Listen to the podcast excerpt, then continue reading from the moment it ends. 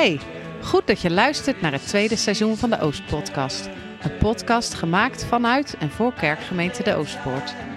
Er komen gemeenteleden aan het woord of mensen waar de gemeente een link mee heeft. De makers, René en Onno, zijn oprecht nieuwsgierig, zoeken verbinding en gaan lastige thema's niet uit de weg. Op deze manier hoopt de podcast bij te dragen aan onderlinge betrokkenheid, verbondenheid en verdieping van ons geloof in alle seizoenen van ons leven. Everything. Welkom bij aflevering 7. We zijn vandaag te gast bij Corbett Roy. In de periode 92 tot 97 de eerste wijkpredikant in de Oostpoort. Weliswaar begonnen in de Vredeskerk, maar daarna in de Oostpoort. Inmiddels is hij 45 jaar predikant. We zijn benieuwd hoe hij terugkijkt op deze periode, zijn tijd in Gouda, zijn leven met God en de lessen die hij voor zichzelf en voor ons heeft.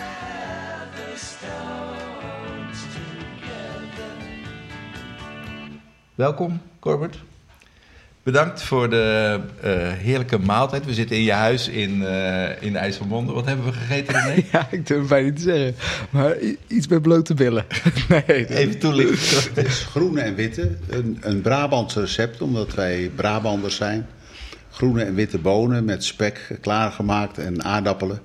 En ook wel blote billetjes in het gras eh, genoemd. Dat was het. Ja, Heerlijk, ja. dat is lekker, hè? Zeer bedankt voor je gastvrijheid. Leuk dat je eh, eh, meedoet aan eh, de podcast. Hoe trappen we af? Ik ben Corbert de Rooij. Eh, ik heb een dubbele voornaam, Cor en Bert.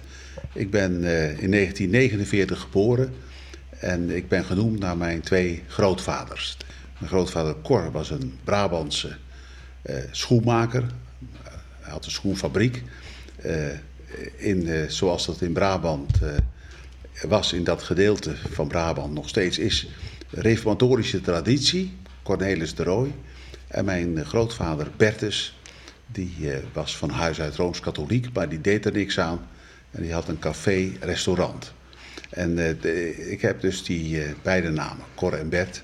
Geboren in Brabant, getrouwd met een Brabantse, Irene Wildeman. En eh, ja, ik ben eh, eh, op mijn 26e, 27e predikant geworden. Dus dat is eh, 45 jaar geleden. En we zijn nooit ergens lang predikant geweest. Dus we zijn overal maar 4, 5 jaar, 6 jaar geweest. Dus in totaal heb ik acht gemeentes gediend.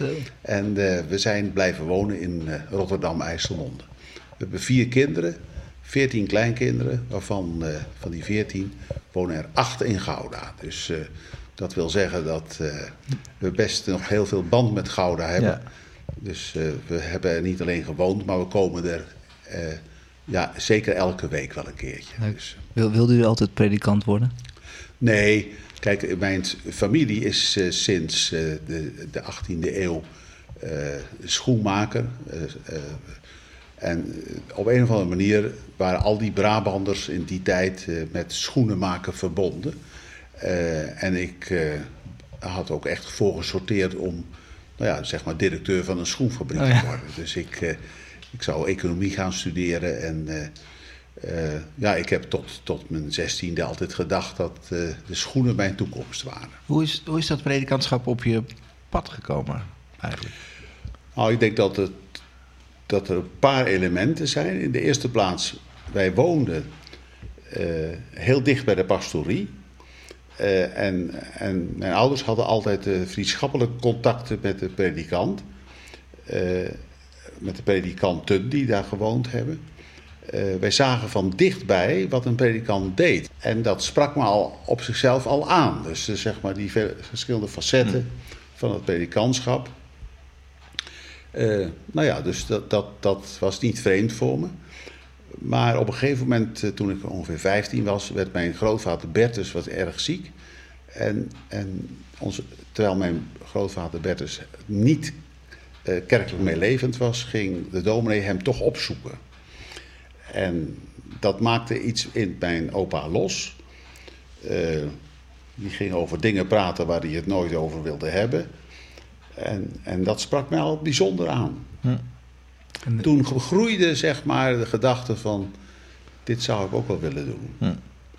En ja, achteraf gezien is er ook nog wel een moment geweest waarop ik een, een keer een preek heb gehoord, waarna ik zeker wist, toen ik de kerk uitliep, dit moet ik gaan doen. Dus ik had al vrij vroeg een roepingsbesef, al rond mijn zestiende ongeveer. Dus, eh, dus toen ik eindexamen deed, op mijn zeventiende van, aan- van de HBS destijds, toen, eh, toen wist ik al zeker dat ik predikant wilde worden. Zo. Eh, dus misschien wel, wel grappig om te vertellen. Dus, dus ik werd toen. eh, mijn vader liet mij testen in die tijd. Of ik er geschikt voor was. Al- Als predikant of... Ja, dus, dus als jongen van 16, hè? Ja, exact. Ja, 17. oké. Dus ik werd getest bij, bij, Water, bij het instituut Jan Waterink in Amsterdam. Die schreef. ehm, een, een groot spreker is hij nog niet. Hij heeft moeite om zijn gedachten onder woorden te brengen. Maar het is een rondborstige jonge man die voldoende uitgroeimogelijkheden heeft. Geweldig. Borstige jongeman. Ja. Oké, dus, eh, eh, dus ja, dus er was wel een hoop dat dat goed zou komen, maar het was nog niet zo dat, je, dat ik dat dat nou eh, dat eh, spreken op dat moment een kwaliteit van mij was. Maar hoe, hoe ontwikkel je dat? Want je bent 27, je staat voor, voor de gemeente en dan, dan moet je toch iets, Ja. moet toch iets vertellen. Ja, zeker. Ja. Ja, hoe is dat? Dat weet ik eigenlijk niet. Hoe dat, ja, goed, je, je stu daar studeer je ook voor Ja. natuurlijk. Ja. Hè? En eh, eh, nou ja, als, als, als eh, student, zeker in Utrecht in die tijd, was je lid van een theologisch gezelschap waar je elke week bij elkaar kwam om eh, preken te houden voor elkaar en Oh ja. dat te bespreken. Ja. Dus daar leer je ook al een heleboel van. Dus daar groei je dan langzamerhand een beetje in. Ja. En ik heb het geluk gehad dat ik de laatste drie jaar van mijn studie ook leraar ben geweest op de Marx Kweekschool, de opleidingsschool voor kleuterrijders was dat destijds. En eh, ja, daar heb ik ook, ook, denk ik, heel veel geleerd om dingen onder woorden te brengen. Ja, goed. Ik ben zelf ook niet een, een enorm groot intellectueel. Dus dat wil zeggen, ik moet het zelf op zijn minst begrijpen wat ik vertel. Ja, zeker. Ja, want je zegt, ik heb, we hebben eigenlijk nooit heel lang eh, gestaan in, eh, in de verschillende plaatsen waar we hebben gewerkt. Wa- Waar heeft dat mee te maken? Meestal een jaar of vijf, zes? Ja. Kijk, eh, ik vergelijk het wel eens voor mezelf met een hovenier. Dus je hebt hoveniers die zich met name bezighouden met, laten we zeggen, het, het aanleggen en restaureren van tuinen. En je hebt erbij die, die erg goed zijn in het, in het eh, langdurige onderhoud. En ik denk dat ik, eh, ja, eh, als ik terugkijk op mijn loopbaan, ben ik altijd in gemeentes gekomen waar wat moest gebeuren. Ja. Dus ik heb eigenlijk in alle gemeentes heb ik mogen meewerken aan een, aan een flinke sprong voorwaarts. Zeg maar een impuls, een eh, revitalisering, zeg maar soms. Ja. Hè? Ja. En, eh, en als dat dan eenmaal op de rit staat, eh, krijg ik zelf een innerlijk gevoel dat, dat mijn, mijn missie er bijna op zit. Dus dat is dan, zeg maar, dat de, hè, waardoor ik zelf wat los begin te komen. Hè, losser begin te komen van mijn opdracht. En, En, en weer open komt te staan voor iets anders.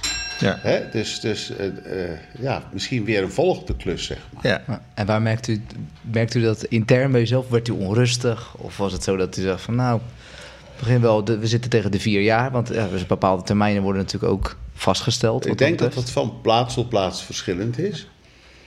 Wat, het- wat het dan is.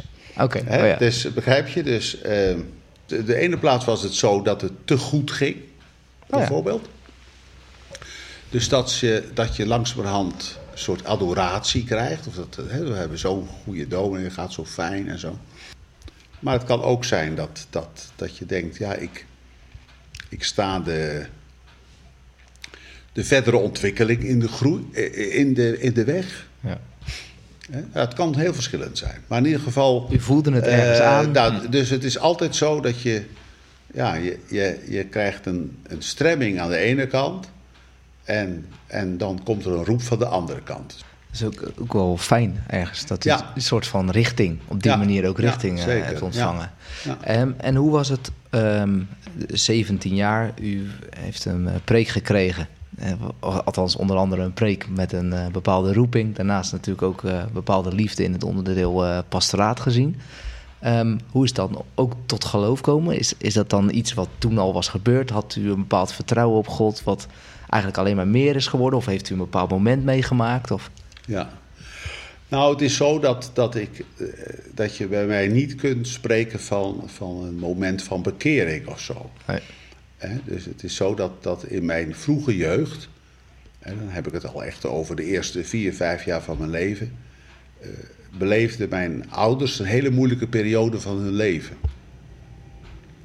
Eh, en het was ook nog de tijd van woningnood en zo. Dus ik heb als klein kind ook al bij mijn ouders op de slaapkamer gestaan, zeg maar. En eh, ik kan mij echt heel goed herinneren eh, dat zij de, de gebeden van mijn ouders. Hè, eh, en boven hun bed hing een bordje, dat wil ik je straks wel laten zien, maar dat ga ik nou niet halen. Het hangt nu boven mijn bureau. Geweldig. Wentel uw weg op de Here en vertrouw op Hem. En eh, ja, dat heb ik echt heel sterk meegekregen van kinds af aan. Dus, dus, dus ja, dat is ook nooit meer weggegaan, gelukkig. Hè, maar ja, dus, dus dat geloof was, was er, zeg maar. Ja, mooi. Ja. En- En, en- dus eigenlijk zou je kunnen zeggen, ja, eh, er is in de loop van de, van de jaren eh, telkens eh, sprake van groei en dat er deuren en ramen voor je open gaan eh, en dat je verdiept en, eh, en ineens dingen ziet die je, mag, die je eigenlijk al lang mee, als bagage bij je hebt. Maar het is, het is laten we zeggen, de basis is heel erg vroeg gelegd in mijn leven. Mooi. En eh, ik hoor ook wel eens verhalen van theologen die tijdens hun studie ook wel een beetje gaan wankelen. U zegt, het vertrouwen is eigenlijk nooit echt weg geweest. Heeft, heeft u wel gewankeld? Heeft u op één been gestaan? Wel, kijk.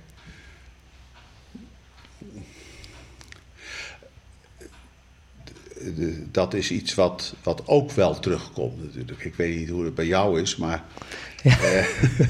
Herkenbaar? Ja, ja, zeker. Dus, dus, Maar- dus maar- ja, ik heb ook wel eens dat ik denk van... Ja, zou, zou het waar zijn? Ja. Hè? Ja, dus, dus zeker... eh, ja, dat kan, dat kan door een, een spotter komen, maar ook doordat je... eh, ja, door, door wat je natuurlijk in, je, in de loop van de tijd ook meemaakt. Dat ja, heel veel mensen het ook zon- zonder geloof het, het beste een eind brengen in het leven. Eh, eh, nou ja, en, en zeggen, de vragen van, van de mensen die twijfelen zijn ook wel mijn vragen soms. Ja. Maar ja, het wonderlijke is dat dat, dat, dat dat toch altijd weer overwonnen wordt. Zeg maar. Wat is dan hetgene wat meehelpt om het te overwinnen? De kerk, denk ik. Oké. Dus, dus ja, zodra ik eh, de kerk binnenkom hè, en eh, we zingen een psalm, eh, dan is het terug. Ja, als we het eens even eh, als we het hebben over die verkondiging. Want hoe, hoe is dat verweven in jouw ehm, zeg maar, week? Hoe, hoe, hoe gaat dat? Zo'n, zo'n, hoe komt zo'n preek zeg maar, op de zondagochtend uiteindelijk op de kansel terecht? Ga- Gaat zo'n week daar, gaat dat door je week heen zeg maar, met je mee? Of? Ja. Nou ja, en dan, dan eh, ja, goed, dan heb je een, een tekstgedeelte, dat ga ik dan eh, wat over bij elkaar sprokkelen van wat het allemaal zou kunnen betekenen en wat het voor mij zou kunnen betekenen. En dan blijf ik er eigenlijk net zo lang mee bezig totdat het me grijpt. Hè, En dat kan vroeg in de week zijn. Tegenwoordig moet dat wat vroeger zijn. Vroeger eh, kon ik daar tot zaterdag ook mee doen. Ja. Maar tegenwoordig heb je natuurlijk eh beamteams en, eh, en eh, Die moeten dat allemaal zondagsbrieven en Ja. eh, weet ik wat allemaal Ja. voor dingen. Ja. Dus eigenlijk moet, het, moet, je, moet je gedachte al rond zijn op woensdagmiddag 12 uur. Dus dat is, vroeger was je belde de koster zaterdagavond om 8 uur. Dus dat is wel een groot verschil. Dus eh, nu heb je van woensdag tot zaterdag dan om het nog verder uit te laten rijpen. Maar er zit wel een beetje druk op. Je moet wel Ja, die druk zit er De op. contouren Dus, moet je eh, wel Dat is hebben. een groot al. verschil. Dus dat is eigenlijk Ja. van de laatste jaren, zeker nu die hele coronatijd met al, Ja. die, al die mooie online diensten en zo. Ja. Dus, dus eigenlijk moet het nu al ingeblikt zijn voordat het tot leven komt. Ja. En dus ik, kan- is het wel eens gebeurd dat het, niet, eh, dat het u niet gegrepen had? Het is woensdag, eh, het moet ingeleverd worden. Ja, ik denk, dus, dat nou, is, dus, dus dat is wel eens jammer dat je dan. Ja, je kunt toch ook het lied niet meer veranderen. Hè? eh, dus, je, eh, Ja. ja. dus, dus ik had het gisteren nog. Dus ik had een. een ja, ik had vorige week woensdag opgegeven eh, lied 416 van. nou ja, ga met God en hij zal met je zijn. Hè, terwijl, het, terwijl deze preek uiteindelijk uitliep opeens als de bazuinen klinken, zeg maar. Maar goed, dat konden we dus niet meer veranderen. Dat vond ik wel jammer. Ik, heb het er nog wel even bij gezegd Ja. in de kerk, dat we dat eigenlijk hadden moeten zingen nu. Maar, ja. er, er stond niemand spontaan op. Ja, ja, maar goed. Ja. Het wonderlijke is, vind ik wel, dat als je. Dus, dus als je. eh, gewoon moet met die tekst. Hè? Dus als die daar eenmaal er ligt. Ja, dan. dan dan komt er altijd wat uit, zeg maar. Het is tenslotte toch Gods woord. Dus, dus Ja. eh, Het is levend. het is ja, ja, ja, ja. Mooi. Ehm, 45 jaar predikant. Beginnen met, je begint met een soort met het basisvertrouwen. Went door je weg op de heren. Hoe, hoe is dat geloof, zeg maar, in al die jaren en die verschillende gemeentes met jou aan de gang gegaan? Ja. Nou, ik denk dat, dat kijk, in elke ge- gemeente, eh, tenminste dat is mijn, wel mijn eh, wo- wonderlijke ja, ontdekking geweest. Dus dat je in elke gemeente ook verder mag, mag groeien in het geloof. Tenminste, zo heb ik dat zelf heel erg ervaren. Dus ik ben in de Betuwe begonnen, of wij zijn in de Betuwe begonnen. Eh, het geloof daar is eigenlijk in vier woorden te vatten. Ze, zeggen daar al, ze zeiden daar altijd: het komt dikwijls, op zijn, op zijn Betuws, het duk. Het komt duk goed. Dus dat is eigenlijk, daar hebben de meeste Betuwnaren genoeg aan. Toen ben ik naar Zierikzee gegaan. En in Zierikzee had ik een, eh, een, eh, een vrijzinnige collega. Dus we hadden daar twee richtingen in Zierikzee. En de predikant die ik daar bevestigd heb, mijn collega, was Klaas Hendricks. Ik weet niet of die naam je wat zegt, maar die man heeft eh, een boek geschreven over... Hè, eh, dus dat hij, hij dus een eh, atheïstische dominee was. Hè? Dus, dus eh, ge- geloven in een God die niet, Niet bestaat. bestaat. Zo heet Ja. zijn boek. Ja. Eh, dus, eh, dus, dus God bestaat niet, maar ik ga er toch over preken. Nou, Dat is aardig, aardig vrijzinnig, dat ja. is heel vervelend. en eh, nou, in die context eh, leefden die, leefden, oh, in Zeeland, op Schouwen-Duiveland, leven die mensen al enkele honderden jaren in die, in die twee stromingen. Maar dat betekent voor de, laten we zeggen, de rechtzinnige mensen, de orthodoxe mensen, dat zij veel beter onder woorden moeten kunnen brengen wat Jezus Christus voor hen betekent. Dus, eh, dus laten we zeggen, wat Jezus voor ons betekent, wat hij voor ons heeft gedaan. Zeg maar, uw verzoenend sterven is het rustpunt van ons hart. Dat kwam ik daar gewoon als een levend geloof tegen. Ja. En als Brabander had ik genoeg aan onze lieve Heer.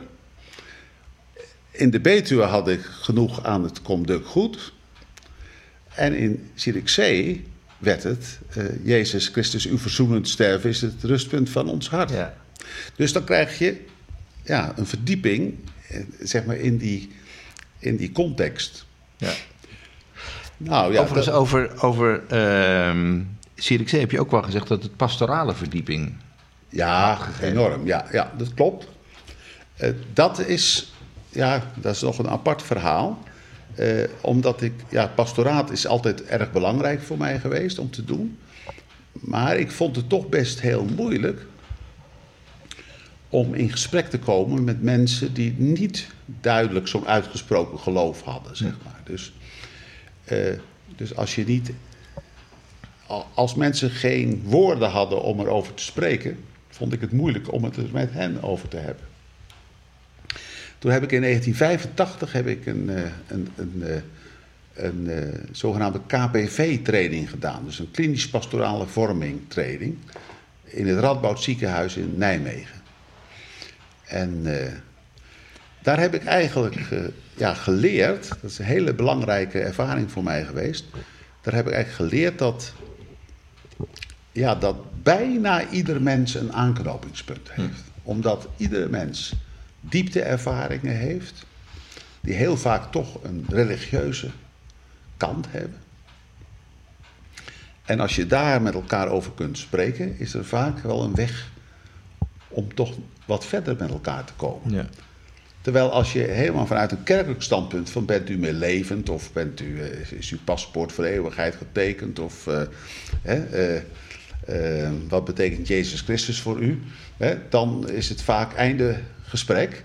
Maar ik heb in Zierikzee dus vooral geleerd om, om, ja, om met, met, met vrijwel iedereen over diepe dingen te kunnen spreken. Eh, en Gouda? Ja, eigenlijk zou ik kunnen zeggen een heel, de, de, een heel evangelische input, maar ook een beleving. eh, ja, was voor mij nieuw. Ik denk dat jullie destijds ook wel gedacht hebben dat ik me daar een beetje. Nou, ik lag niet dwars, maar, maar ik was er ook niet een groot stimulator van.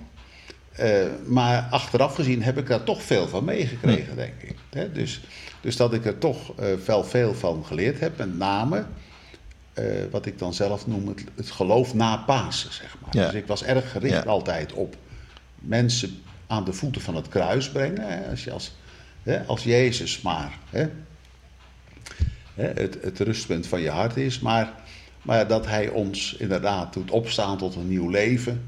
En dat het leven allerlei implicaties heeft. En, en dat het ook Pinkster is geweest. En dat er gaven van de geest zijn en dat soort dingen. Ja, nou, dat heb ik allemaal in Gouda, denk ik, eh, eh, eh, ja, meegekregen. Ja. Dus Gouda is, voor- is, is voor mij een hele vruchtbare tijd voor mij persoonlijk geweest. Dus eh, even afgezien van wat ik daar eh, voor roeping eh, Ja. in Gouda gehad Ja. heb. Hè, maar ik denk dat ik, dat, dat ik daar dingen heb meegekregen die, die, waar ik vandaag de dag nog veel aan heb. Ja. Het is wel bijzonder om te horen eigenlijk. Ja, mooi. Ja. Ja.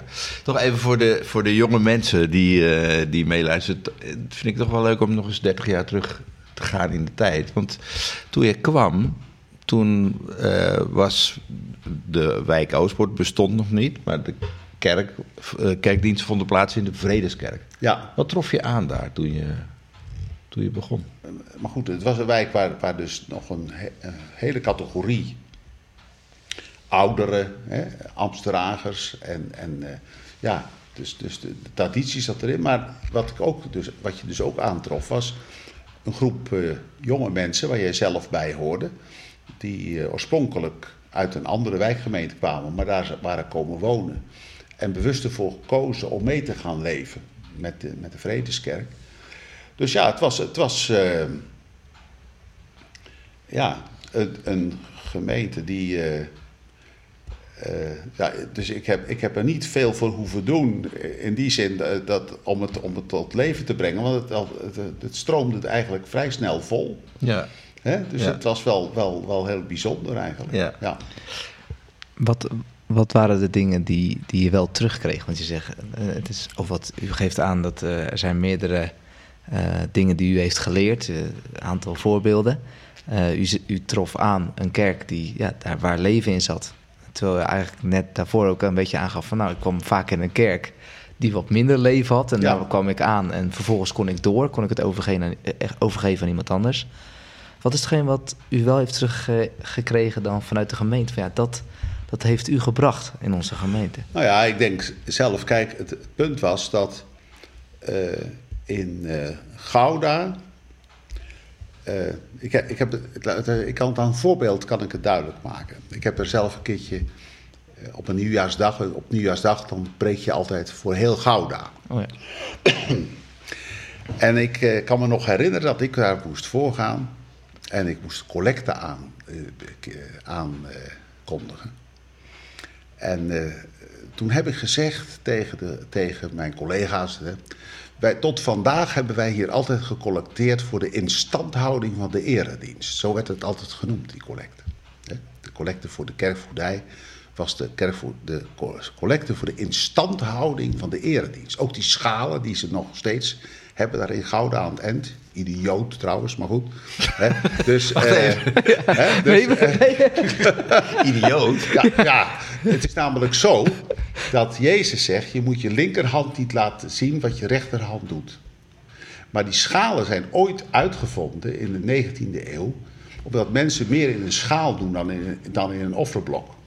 Dus het is juist om de mensen meer te laten geven. Daar komen die schalen vandaan. En de uitgang is altijd voor de instandhouding van de Ja. Eredienst. Ja.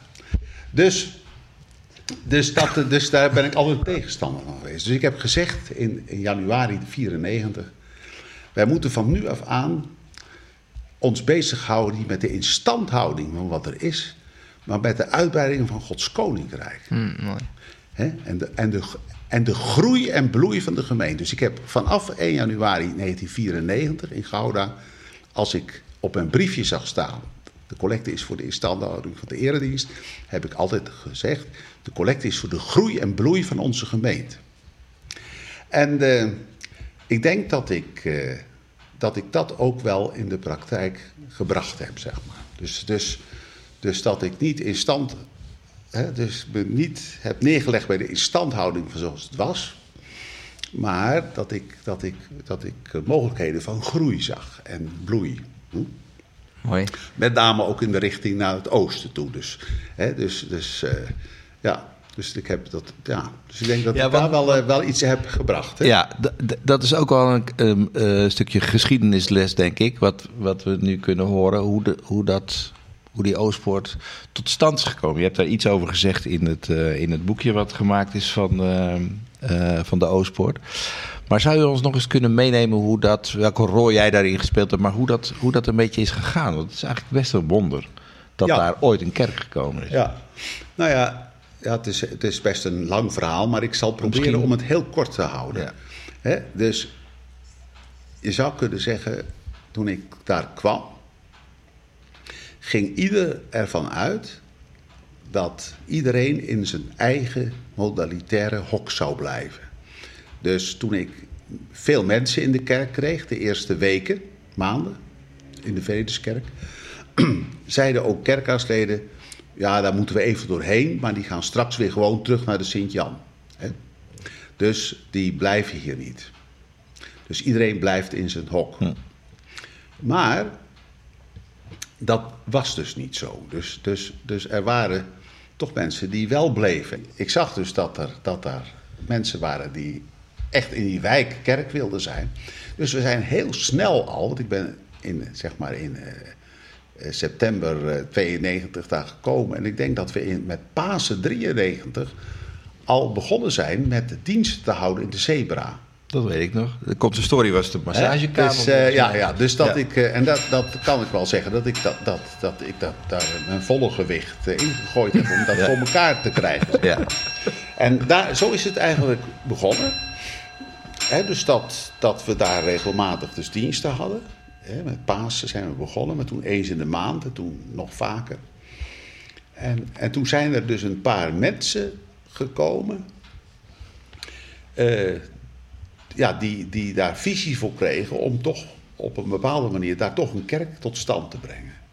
Hè, eh, ja, zeg maar een, een kerkbouwactie zoals je vroeger de Pauluskerk gebouwd hebt of de, de Westerkerk. Ja, dat duurt 25 jaar, dus dat, dat zou natuurlijk niet kunnen.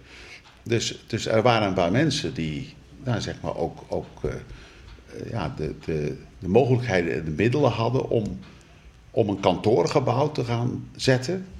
Waarin een kerkzaal zou zijn, die verhuurd zou kunnen worden aan de kerk.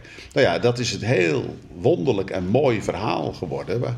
Hè, eh, ja, eh, ik denk toch dat een heleboel mensen op dat moment geleid werden door de geest. Hè, om het voor elkaar te krijgen.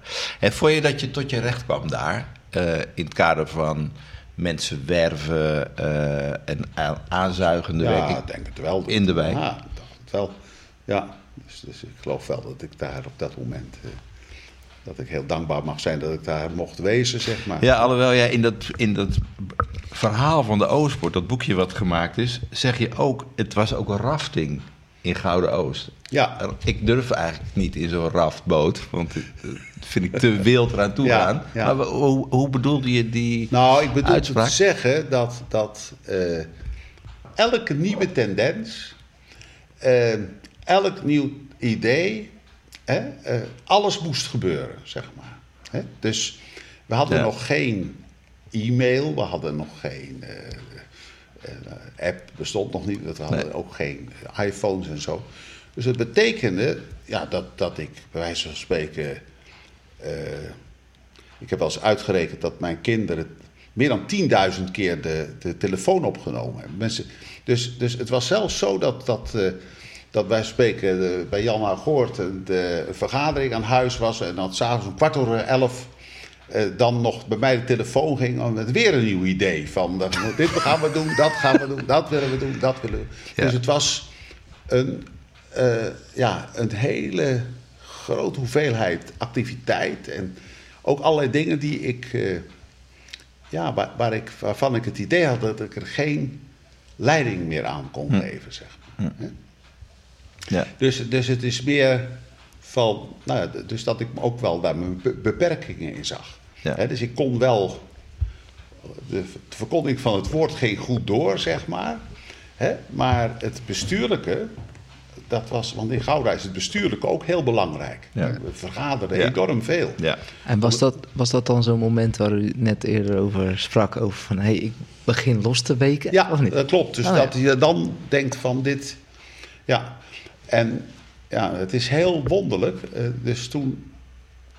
Ik weet niet of dat allemaal nog kan in het kader van deze podcast. Ja, maar anders moet je maar knippen. maar ik weet wel dat in, het, in, het, eh, in de. eh, misschien dat ik daar nog wel eens even iets eerlijks over kan zeggen. Dat ik zelfs, zelf nog even gedacht heb ik kan me nog herinneren dat ik, dat ik zelfs één keer geschreven heb naar het Antonius ziekenhuis in, eh, in eh, Nieuwegein. Omdat ik altijd ook heel veel gevoel heb voor pastoraat, dacht ik, zou ik niet ziekenhuispredikant worden. Dat ik zelf geschreven heb naar, eh, naar, naar het Antonius ziekenhuis of ik... eh, Goed, dat is helemaal niet doorgegaan. Maar in diezelfde periode kwam er ook Het, het geeft wel iets weer natuurlijk van waar Ja, u zat dus, ook in uw eigen proces. Maar dat was dus, het was dus te. Hè? Dus, dus, ik, eh, dus het was, het, er was altijd weer iets nieuws, zeg maar. Maar Dus misschien was wel te veel van het goede. te veel van het goede. Hè? Dus het was niet Ja. verkeerd, Nee. maar het was, het, was te, het, was, het was veel. Ja. Nou ja, toen kwam in januari of februari kwam Zevenbergen, dus mijn gemeente die ik ben gaan dienen na Gouda. En die zijn bij ons in Gouda geweest en die heb ik toen, eh, eh, ja, wij hebben toen besloten, mijn vrouw en ik, ook met gesprek met de kinderen, dat we dat niet zouden doen. Dus, dus we hebben die mensen afgebeld. En eh, nou ja, we hadden toen een, zeg maar een week, een week of acht later, eh, hadden we een, eh, weer zo'n dienst in de Oostpoort. Dat het echt helemaal tot ver achter de kapstok zat, helemaal vol. Hè, fantastische dienst, warm en eh, vol. En eh, de dienst is eh, afgelopen. En om 12 uur word ik gebeld door meneer Van Nieuwpoort, de voorzitter van de kerkrentmeesters. Hij zegt, je moet eens naar de kerk komen. En toen was dus Oostpoort was het hele plafond naar beneden gekomen. Als dat een uur eerder was gebeurd, dan waren er misschien wel honderd doden gevallen. Wat zeg je nou? En een Ja. week eerder was de televisie. Een week eerder hadden we nog een, waren we nog op de televisie Ja. geweest met de, met de kerk. Dus de ophanging van het, van het plafond was met de lichte materialen gedaan. En door de, dat wij dus met ons, met zoveel mensen, dus volop hadden ge- gezongen. En eh, ge- orgel gespeeld en muziek en, eh, enzovoorts. En toen kwam er aan het eind, hoorde, zag ik kinderen op, bovenop al lachen. Want er kwamen een paar dingen uit het plafond. En die lachten dus dat er tegels uit het plafond kwamen, daarboven op de... En eh, ja, toen, dat was voor mij een soort teken van, ja, de, de, goed. Toen had ik ineens drie weken vrij, of vier weken vrij. Want ik hoefde vier weken niet te preken. Nee, het plafond naar beneden. Ja. En toen heb ik, toen zeg ik tegen Irene, mijn vrouw, van... eh zouden we toch niet eens een keer in Zevenbergen gewoon naar de kerk gaan? Dus toen zijn we dus op zo- zondag naar de kerk gegaan daar. Nou, die mensen zagen ons natuurlijk onmiddellijk zitten. En eh, ja, dat is toch onze volgende liefde geworden, zeg maar. En, en, en het moment waarop we toch vertrokken zijn. Maar dat was eigenlijk omdat het te goed ging, zou je kunnen zeggen. Het ging te goed. Een bijzonder verhaal. Ja. hey, nou ken jij de Oostpoort van binnenuit. Je zegt, ik kom elke week nog eh, in Gouda. Ehm, is er nou iets nog wat je aan ons als gemeente... of misschien wel als Scherbe, eh, inmiddels een van jouw opvolgers... ehm, mee zou willen geven? Of zou wensen? Ja. Nou ja, ik, ik, eh, ik zou, zou vooral willen. Kijk, eh, wat ik zie. in heel veel kerken, zeg maar. Hè, eh, maar ook in Gouda en ook in de Oostpoort. is dat. eh, ja, de, dus de wijkgemeente. eh, veel meer nog een keuzekerk geworden is. Dus, dus er zitten mensen uit heel Gouda en omstreken in die Oostpoort. Ooit hebben we die Oostpoort daar neergezet om iets voor die wijk te betekenen. Ik ken in die wijk heel veel mensen die wel met een scholendienst of zo een keertje in die kerk komen. En die als je ze zou opzoeken, eh, dat je daar heel goed mee zou kunnen praten. En dat je die een heel eind verder zou kunnen brengen. Eh, daar zijn mensen bij die ik gewoon op verjaardagen tegenkom. En dan denk ik, nou, als ik hier zou wonen, dan zou ik die misschien wel eh, tot beleidenis kunnen brengen of zoiets dergelijks. Maar jullie zien ze nooit. Nooit. Want die komen niet uit zichzelf naar de kerk. Maar je hebt het druk met elkaar om die mensen te zien. En dat vind ik, eh, ja, dus ik, ik vind het prachtig om die volle kerk te zien. En dat al die mensen daar van heine en verre naartoe komen. Maar, ja, maar dat is niet alleen een- iets voor de Oostpoort, dat is ook hier in Rotterdam. Ja. Hè, Dus ik heb Nee, nee, we, zwak, we zwakken het niet af. Nee. we zwakken het Nee, niet maar af. het Nee. is ook, we, we gaan hem eh, ontvangen. Het, het is dus eigenlijk een algemene tendens in Nederland. Hm. En dan eh, zeg je geweldig. Hè? We hebben een prachtige gemeente. En als je erop inzoomt, ben je toch te veel met gelijksgestemden bezig om allemaal mooie dingen te doen. ja, maar dit is de boodschap die in de jaren negentig natuurlijk ook al had. Ja, want we zijn, hebben die Oostpoort. Ik heb zelf heb ik, eh, eh, zeg maar de eerste dienst in de we hebben de dienst van de Oostpoort gehad. Toen heb ik over die eh, Oostpoort uit Ezekiel gepreekt, waar Gerben nu zijn intredepreek over gehouden. En drie dagen later hebben we de eerste dienst gehouden in de Oostpoort. De Oostpoort zelf gewoon een zondagse dienst. En toen heb ik gepreekt over de spelonk van Adullam. Ik weet niet of je dat nog Nou, dat- herinnert. Nee? Nee, nee, sorry. Nou, dat is een fantastisch verhaal. Dus dat dan staat dat, dat David, die zit in een spelonk. En bij David komt, komen de mensen die een kwaal hebben. Die teleurgesteld zijn in het leven. Die een schuldeiser hebben. Die verdriet hebben. Die eh, hun baan zijn kwijtgeraakt. Dus dan zitten dus, dus, dus David is dan zelf ook op de vlucht. En het slijm loopt door zijn baard, zo staat het er ook. En die hele spelonk zit vol met zoekers en stakkers. Daarbij heb ik toen gelezen het slot van, van Matthäus 4, dus net wat voor de bergreden staat. Waar staat dat Jezus, dat er duizenden mensen aan Jezus kwamen. Die voortgejaagd waren als schapen zonder herder. Die pijn hadden en die verdriet hadden. En ik heb toen gezegd in die Oostpoort, daarvoor staat dit huis hier. Niet voor al die gelovige mensen die uit denken, hier kan ik nog eens mijn eh, graantje mee gaan pikken. En eh, ja, dat, dat, dat geloof ik dat dat nog steeds zo is. Ik heb ehm, geluisterd naar de, de, de dienst en de preek die je gehouden hebt op de, rond de dag dat je je 45-jarige jubileum eh, vierde als predikant. En daarin zei je, eigenlijk is dat dominee zijn een heel eenzaam vak. Een heel eenzaam beroep. Je zit alleen in je studeerkamer, je gaat alleen naar het ziekenhuis, daar moet ik eraan denken. Je staat alleen ehm, op de kansel. Je bent eigenlijk ook alleen met je worstelingen en je twijfels, vertelde je toen. Ehm, ja, hoe, le- hoe leuk is dat? Hoe, wat, wat, wat sleep je er dan doorheen? Ja.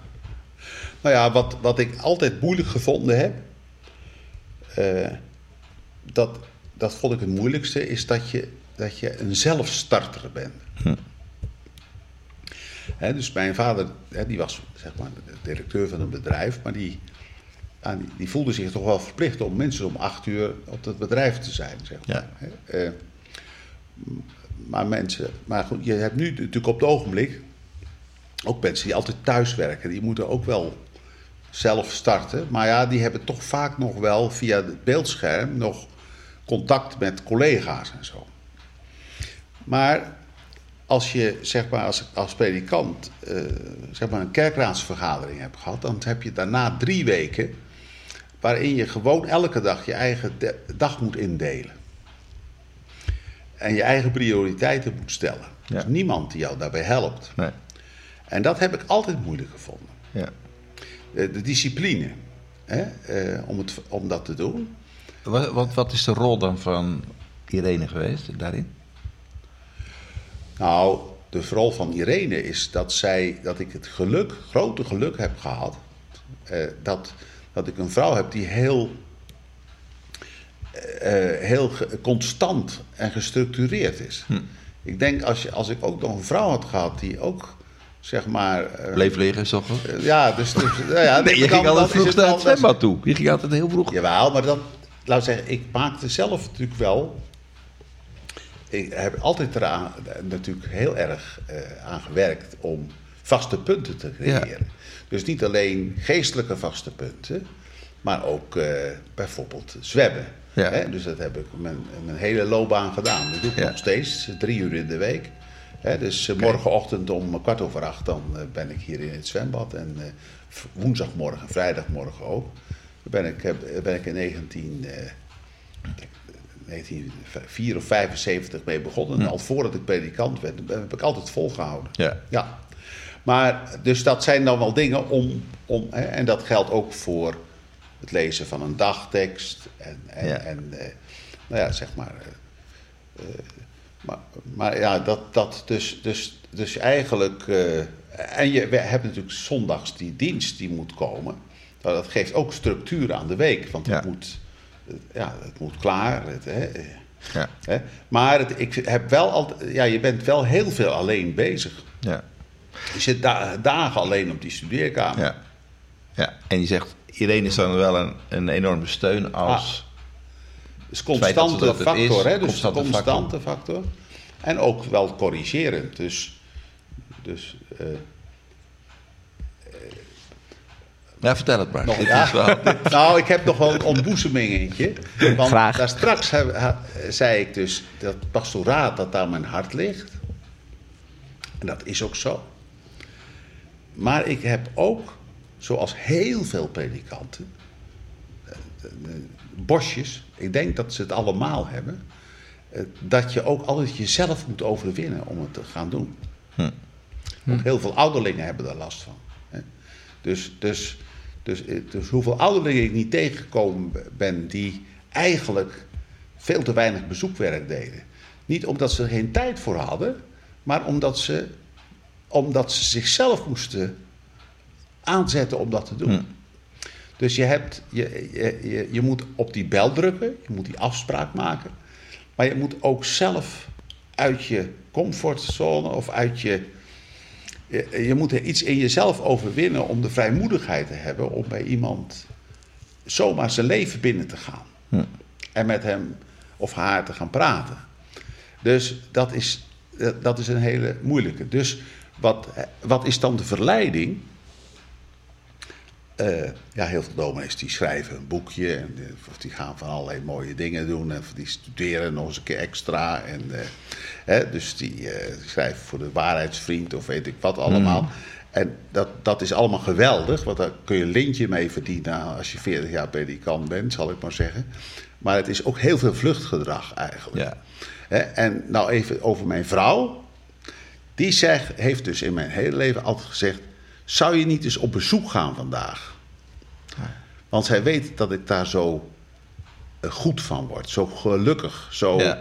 Dat het dan zo stroomt. Dat mijn bloed dan stroomt, Ja. zal ik maar zeggen. Ja. Dat ik daar warm van word. En dat ik geloof weer terugkrijg. En, dat, eh, hè, en dat ik dan eh, makkelijk preek. En, en dat ik een goed humeur krijg en zo. Ja. Dus, eh, nou ja, dus, dus wat dat betreft... eh, Ze wisten eh, zowel, ben ik, ze kenden de moeite om het te gaan doen, Ja. maar ze kenden ook de uitwerking. Juist. Ja. Dus zij heeft mij vaak over die drempel. Ze zou, zou- je niet eens iemand op gaan zoeken, zometeen? Ja. Wat is het mooiste compliment wat u ooit heeft gekregen? Ja. Nou, dat, dat, dat, dat compliment heb ik gekregen toen ik al heel lang predikant was. Ik ben al 25 jaar onderhand. eh, van een, een boer in Zevenbergen.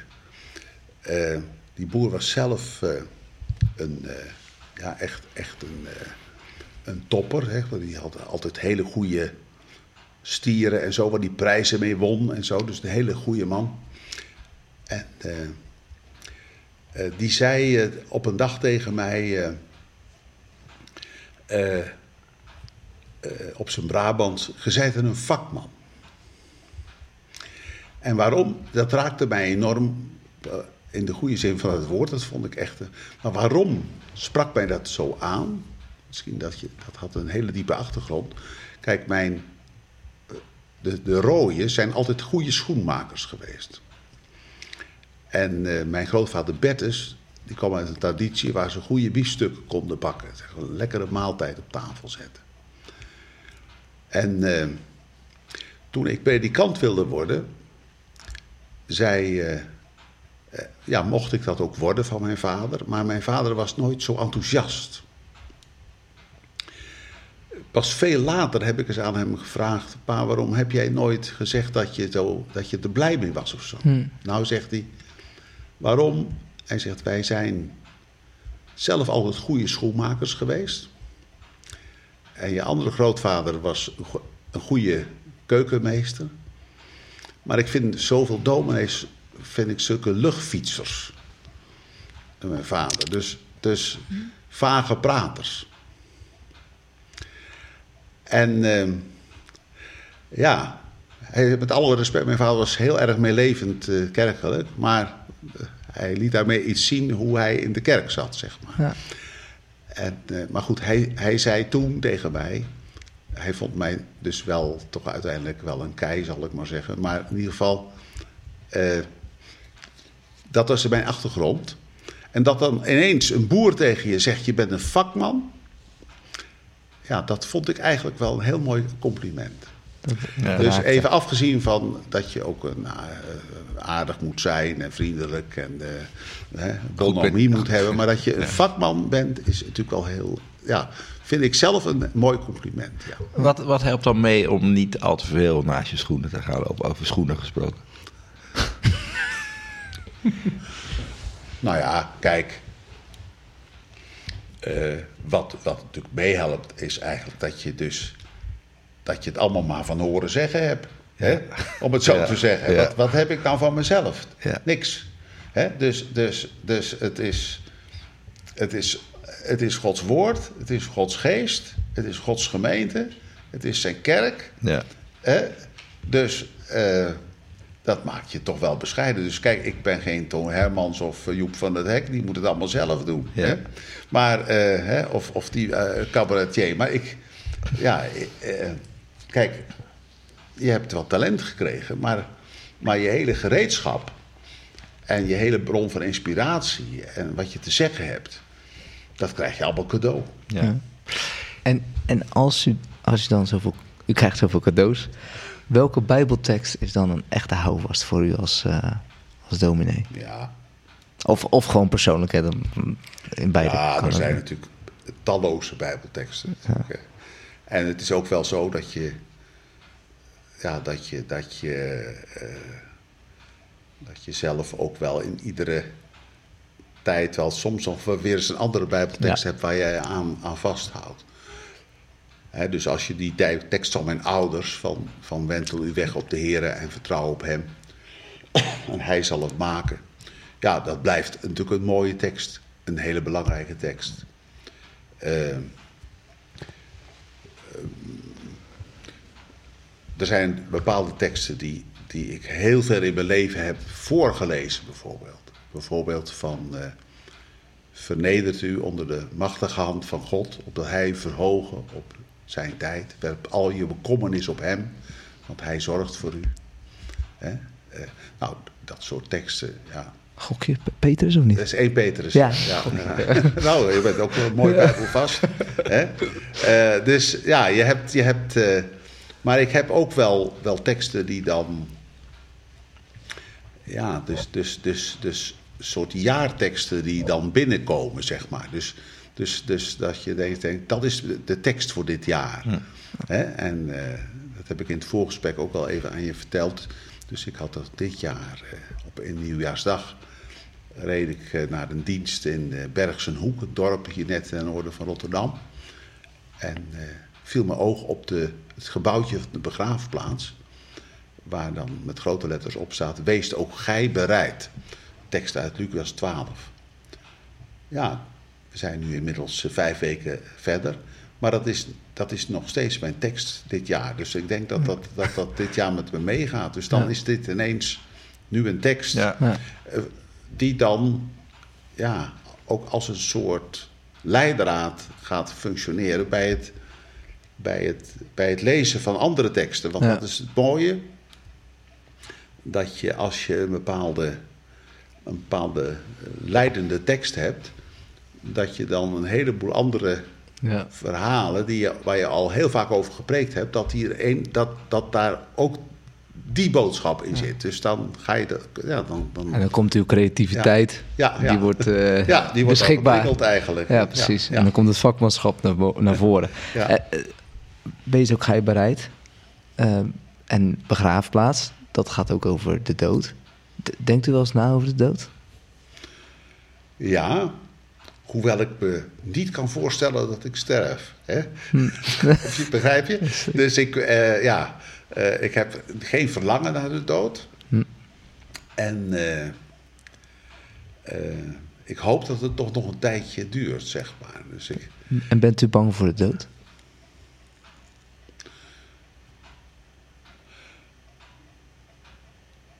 Dat kan ik niet zeggen, nee. nee. Eh, kijk, vroeger zou je, zou je bang voor de dood ook kunnen zijn, omdat je, zeg maar, ook met heel veel pijn en zo. Hè, tegenwoordig wordt eh, ja, kan ook dat wel heel veel. Hè? Maar goed, ja, dus, maar bang voor de dood, ja, bedoel je voor na de dood of voor. Nou, nee, niet zozeer. Eh, maar om ik- te ik- sterven? Nou ja, misschien ook wel het sterven. Ik denk dat, ik kan me voorstellen, u heeft veel sterven gezien. Ja, Dat dat ook wel, ja, misschien wel positief, misschien wel negatief uitwerkt. Hè? Ja. Want als je er weinig mee te maken hebt, is Ja. het ook niet iets waar je echt actief Nee, over nee, nadenkt. Nee. Nou ja, goed. Ik, kijk, ik heb niet, je hebt het niet in de hand hoe je sterft natuurlijk. Hè? Nee. Eh, in mijn familie sterven heel veel mensen plotseling. Mijn vader, mijn zus, mijn neef. Eh, ja, allerlei mensen ja, zijn in een split second weg. Ja. Zou ik zelf jammer vinden. Hè? Dus, dus ik ken ook sterfbedden van mensen die eh, ja, nog een tijdje ziek zijn en, en eh, gelegenheid hebben om mensen nog, eh, nog iets mee te geven. Ja, als, je, als je het zou weten, wat zou je dan nog willen bespreken met Irene of met, met de kinderen?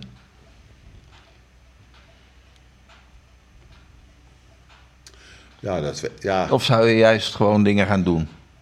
ja, ik denk, ja. Ik, ik weet uit ervaring dat, het, dat, je, dat, dat, een, dat die tijd een stu- tijd van verdieping kan zijn, waarin je dingen bespreekt die dan ook, die je, die je nu ook wel zou kunnen bespreken, maar nu is het, zou het gewoon droogzwemmen zijn. Ja. Dus dan, dan, ja, dan, dan ga je het wel bespreken, maar, maar het is niet aan de orde. Dat zou een beetje te gemaakt zijn. Ja, ja, dat is het gemaakt. Het is een soort Ja. gesprekskring. Hè? Daar Ja. kun je ook overal over praten, Ja. maar eh, het raakt je toch nog niet echt. Maar als het werkelijk zover is, ja, dan, dan, dan is er best wat te bespreken Ja. natuurlijk. Hè? Ja. Ja. Dus, dus ja, dat... Dus eh, een dood waar ik dus wel, wel bang, tussen aanhalingstekens, voor ben. Wat ik dus niet hoop. Maar wat, wat, een, wat volgens mijn vrouw wel een kans is dat dat, dat zou gebeuren. Dat is dat ik, dat ik eh, te veel eh, om me heen zit te kijken in de auto. Dat ik tegen de vangrail aanrijd of zo. weet je. En, en als ik zo aan mijn eind zou komen, zou ik toch. Ik heb wel, wel eens ongelukken van bij, nabij gezien. Of ik heb ook mensen, volop mensen begraven die, hè, die tegen een boom gereden waren of, eh, of uit de bocht gevlogen. Of, eh, dat, eh, ja, dat vind ik echt verschrikkelijk. Dus, dus, dus dat, eh, dat hoop ik niet dat Nee. dat, dat, dat me overkomt. Maar dat, ook dat heb je niet in de hand. Nee. Gaan we trouwens op je begrafenis gaan we dan een psalm, een gezang of een geestelijk lied zingen? Eh, eh, het hoeft voor mij niet echt eh, opwekking uit je dak eh, te gaan. hè, dat niet. Hè? Waarom kijk je nou naar mij? Nou, ja, hè, dus, dus, Ik kijk ook naar Orno hoor. Ja, ik... hè, maar het mag wel. Een, het hoeft niet allemaal ouderwets te zijn. Nee. Dus, dus eh, hè, het is. hè, dus. dus dus, dus zeg maar, ik zal er zijn. Er zijn best natuurlijk hele mooie, Ja. mooie liederen. Ja. Hè? Ja. Maar, maar goed, eh, ik, eh, ik denk toch dat ik, dat ik wel voor. voor en, en bovendien is de begrafenis natuurlijk niet iets eh, van jou alleen. Hè, dus het, dus, hè, je, de, je kinderen en kleinkinderen hebben ook hun liederen. Ja. En nou ja, dus daar moet ook ruimte voor zijn natuurlijk. Hè. Ja. Ja. Maar eh, nog even terugkomen. Ik wil nog wel even terugkomen op, eh, op ben je bang voor de dood? Ja, graag. Want eh, er is dus nog wel, toch wel, wel een, iets wat ik wel, wel daarover wil zeggen over na de dood. Hm. Hè? Dat wil zeggen, als je hem ontmoet. Hè? En eh, eerlijk gezegd, denk ik daar niet gering over, zeg maar. Hm.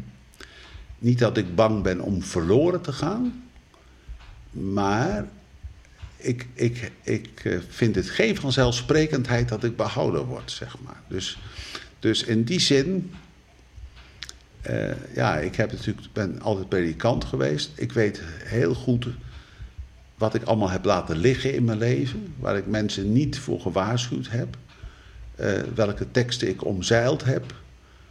Dus, dus dat ik allerlei woorden zijn die God aan mij heeft doorgegeven, die ik, waar ik weinig mee heb gedaan. Dus ik zal toch veel genade nodig hebben. Ik zal niet zomaar zeggen van eh, hij huppelt in de hemel, zeg maar. Nee. Hè? En ook niet over, over andere mensen. Dat, dat, of, Nou, ja, ik ben wat dat betreft wat. eh, dus, dus daar, laat zeggen, ik, eh, ik ho- hoor nogal eens een keertje. Hè, eh, eh, en ik lees ook natuurlijk in kerkbladen heel vaak een hele opsomming van wat iemand voor de kerk heeft gedaan en zo. En met als een soort conclusie. Hè, Dubbele punt. Dat, die, eh, dat ze in de hemel blij zijn dat hij binnen is, zeg maar. Hè? Die, hoeft, die mag vorderingen in de, in de rij. Hè, en dat, dat, nou ja, op zo'n manier kijk ik er niet tegenaan. nee. Nee. Nee. Eh, ho- eh, hoewel ik 100% geloof dat niets ons kan scheiden van de liefde van Christus. Hè? Maar Eh, Dat, dat is in je, tijdens je leven geen vanzelfsprekendheid. Eh, en nooit een bezit, maar altijd een geschenk. En zo zal het ook na mijn dood zijn. Het is echt leven vanuit de genade. Ja, absoluut. Ja. Ja. Ja, ik denk dat we nog wel even door zouden kunnen praten. Maar dat gaan we niet doen. Want eh, we, zi- we- we zitten wel, we moeten er een eindje aan gaan breien. Maar we hebben nog te goed psalm of gezang. 91. Zegt het goed of 90? Nee, 91. Nee, 91a. Ja. 91a. Dat is het lied wat, wat u in ieder geval eh, voordat we dit gesprek begonnen, wat u aangaf van nou, als ik een lied zou kunnen kiezen voor mijn begrafenis, op dit moment in ieder geval, dan zou het mogelijk zijn dat dit eh, lied eh, gezongen zou worden. En toen was u hem aan het voorlezen en toen dachten we, dat, dat is eigenlijk best een mooi einde. Een mooie afsluiting. Ja. Wie in de schaduw Gods mag wonen, hoeft niet te vrezen voor de, nood, voor de dood. Zoek je bij Hem een onderkomen, dan wordt Zijn vrede jou tot brood. God legt Zijn vleugels van genade, beschermend om je heen als vriend. En Hij bevrijdt je van het kwade, opdat je eens geluk zult zien. Engelen zendt hij alle dagen om jou tot vaste gids te zijn. Zij zullen je op handen dragen door een woestijn van hoop en pijn. Geen bange nacht zal je doen beven. Geen ziekte waar een mens van breekt. Lengte van leven zal God geven. Rust aan de oever van zijn beek. Geen duister zal je overvallen. Er is een licht dat eeuwig brandt. Duizenden doden kunnen vallen. Jij blijft geschreven in Gods hand. God is een schild voor zijn getrouwen, die leven van geloof alleen. Hij zal een nieuwe hemel bouwen, van liefde om hun tranen heen.